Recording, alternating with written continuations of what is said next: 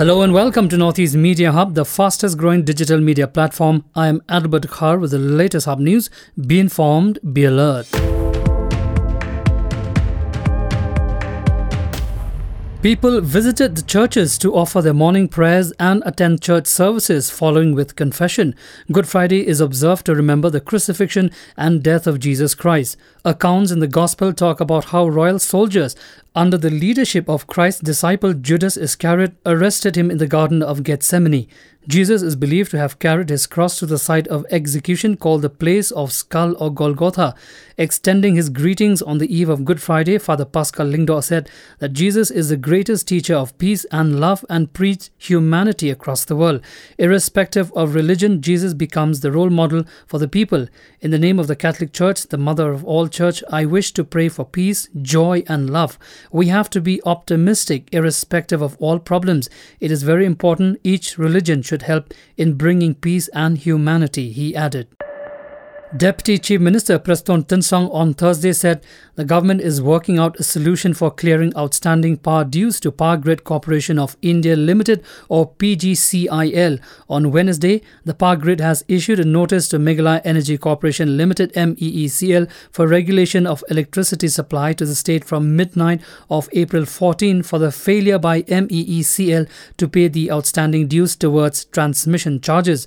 According to the notice, MEECL has consistently failed to clear the full dues against the monthly bills raised on it towards the transmission of tariff despite regular follow-up by the Central Transmission Utility or CTU and earlier promises made by MEECL. Power Grid said that the total dues of MEECL have grown to rupees 56.89 crores till today, out of which an amount of rupees 46.51 crores is outstanding for more than 45 days. The entry of a man into the strong room at Dibrugarh has raised many questions. The Dibrugarh District Congress Committee DCC has lodged a complaint with the Dibrugarh Deputy Commissioner come returning officer regarding the matter. The Dibrugarh DCC alleges that a person entered the strong room at Dibrugarh Government Boys Higher Secondary School on March 31. Dibrugarh District went to the polls on March 27, 2021 in the first phase of the Assam Assembly elections 2021.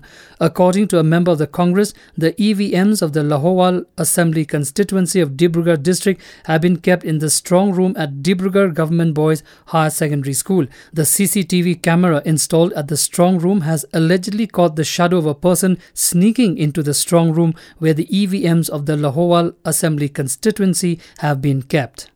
Moving on, the BJP, after being caught red handed following recovery of EVMs or electronic voting machines from the vehicle of the party's candidate in Patharkandi constituency, has started to spill lame excuses to defend itself.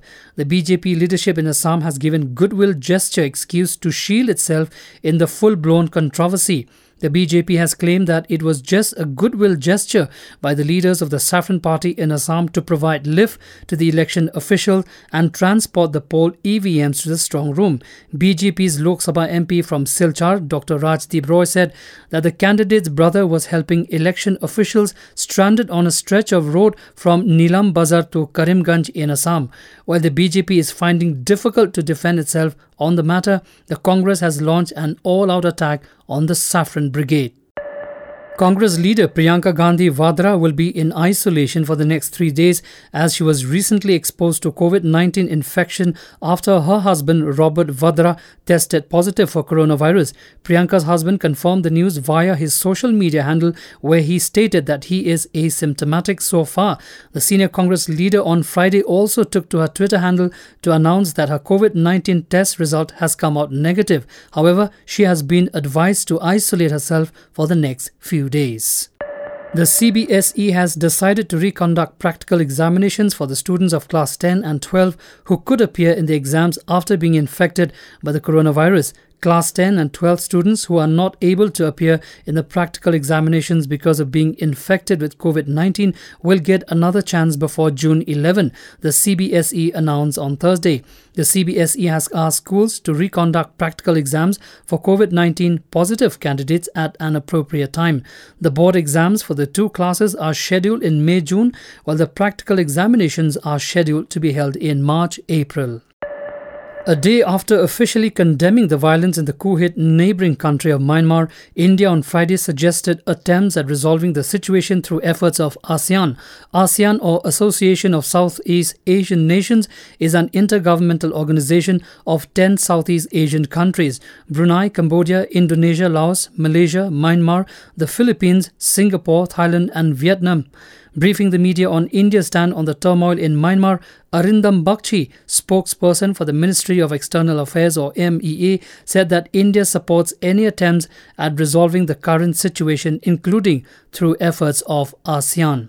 Thank you for listening to our podcast. For latest news and updates, follow us on www.hubnetwork.in. Download Hub News app in your mobile from Google Play Store and Apple App Store. For promotion and publicity, write to us at info at hubnetwork.in. Thank you, Kuleshibon Mithela.